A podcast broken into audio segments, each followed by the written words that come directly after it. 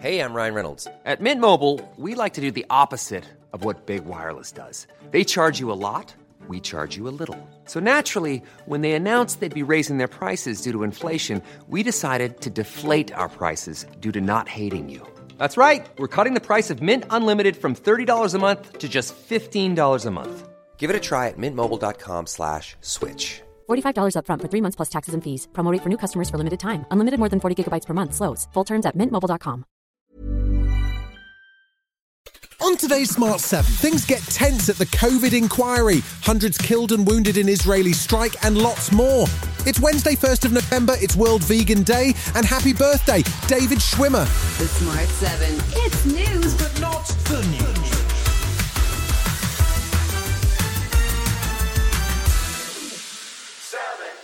You called ministers useless pigs, morons, That was from an email sent by Dominic Cummings, former chief advisor to Boris Johnson, which was read out at the COVID inquiry on Tuesday. It was a day full of swearing. In fact, it's a pity the inquiry didn't have a swear jar, as they'd have covered a significant amount of their costs after Tuesday's testimony. The inquiry heard from two of Boris's inner circle as they were walked through the major events of 2020 with the dawn of the pandemic and the first phase of lockdown. Cummings in particular was scathing about his colleagues at the time, and inquiry KC Hugo Keith wanted to know if he felt his own tone contributed to the overall lack of effectiveness of ministers. My appalling language is obviously my own, but uh, my judgment of a lot of senior people was widespread. Boris Johnson must have cringed as he watched descriptions of his incompetence as Cummings explained why everyone referred to him as a trolley, along with this half hearted endorsement from his former Director of Communications, Lee Cain. What will probably be clear in COVID, it was the wrong crisis for this Prime Minister's skill set, which is different, I think, from not potentially being up to the job of being Prime Minister.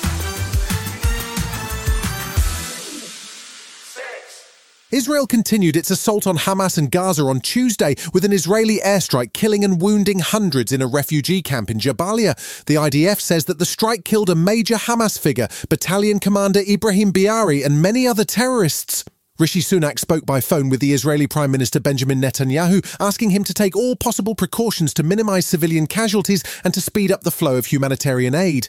Labour leader Sir Keir Starmer also spoke about the conflict on Tuesday, clarifying his stance on why he believes any military action needs to have a limited time span. Neither the long term security of Israel nor long term justice for Palestine can be delivered by bombs and bullets. Open ended military action is ultimately futile. Former Israeli ambassador to the UN, Dan Gillerman, says that while he understands the calls for a ceasefire, the priority has to be ending the threat from Hamas. It's an interesting question because I think it would, uh, it could possibly help some of these civilians, but at the same time, it would also help Hamas to regroup, to, to get more arms, or to do things which are, uh, you know, which would help them in the war.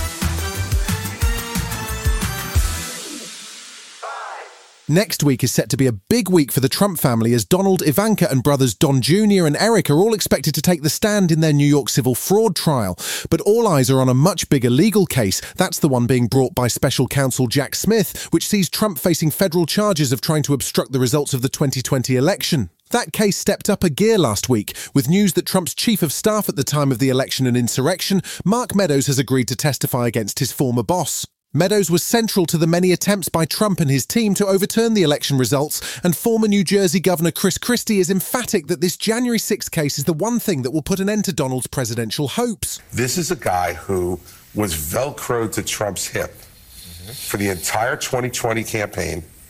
And so this is deadly. It's done. He's going to be convicted. But It's over. US Defense Secretary Lloyd Austin and Secretary of State Anthony Blinken both appeared before a US Senate hearing on Tuesday. They were there to make the case for Joe Biden's proposed $105 billion aid package for Ukraine that has been stalled by the ongoing arguments in Congress. Even with a new Speaker of the House, MAGA Republicans continue to delay the aid package, and even aid for Israel has been stalled as they argue over funding for the IRS. Both men warned that without continued US support, there's a real risk that Russia will win the war. Minority Leader of the Senate, Republican Mitch McConnell, has made it very clear where he stands on the issue. So this is not just a test for Ukraine. It's a test for the United States and for the free world. And the path toward greater security for all of us is simple help Ukraine win the war. Come on the Smart 7, Jada Pinkett Smith opens up and Arsenal are up for the cup. Right after this. Here's a cool fact a crocodile can't stick out its tongue.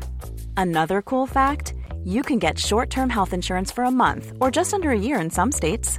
United Healthcare short term insurance plans are designed for people who are between jobs, coming off their parents' plan, or turning a side hustle into a full time gig.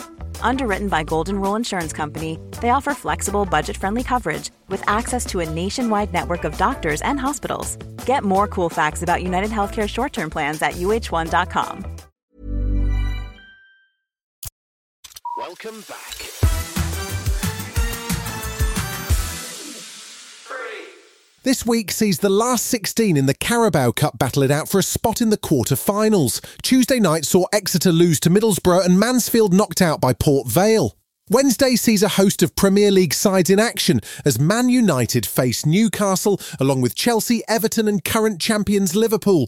One of the big ties sees West Ham welcome Arsenal and manager Mikel Arteta is looking forward to seeing Declan Rice return to his old stomping ground. I think it's beautiful. I think I had experience to do it a few times and and then you really see what they think of you and uh, and what you left at the club and uh, it's a really good way to to measure uh, your experience and, and your reality within the reality of the people that share moments with you.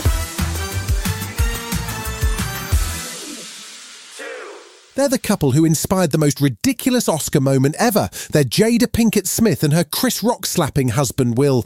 It's safe to say that their actual relationship seems to be complicated. Jada's been busy promoting her new 400 page memoir called Worthy. In it, she tells a story of a pretty traumatic upbringing, describing herself as a child of two addicts. But when it comes to Will, she wasn't giving much away. Will and I have decided to be in a relationship that fits what we desire, you know, and so we had our separation, and then the Oscars came, and we are definitely on a different trajectory, but I would not say that it's in a traditional way.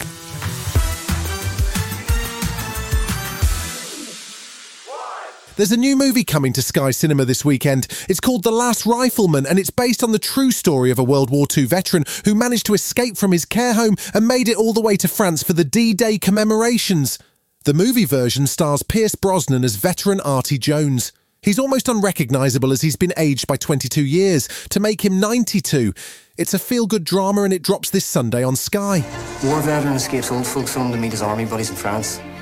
The last rifleman. People will love it. It is a miracle that you made it this far. You are quite the soldier, Monsieur Crawford.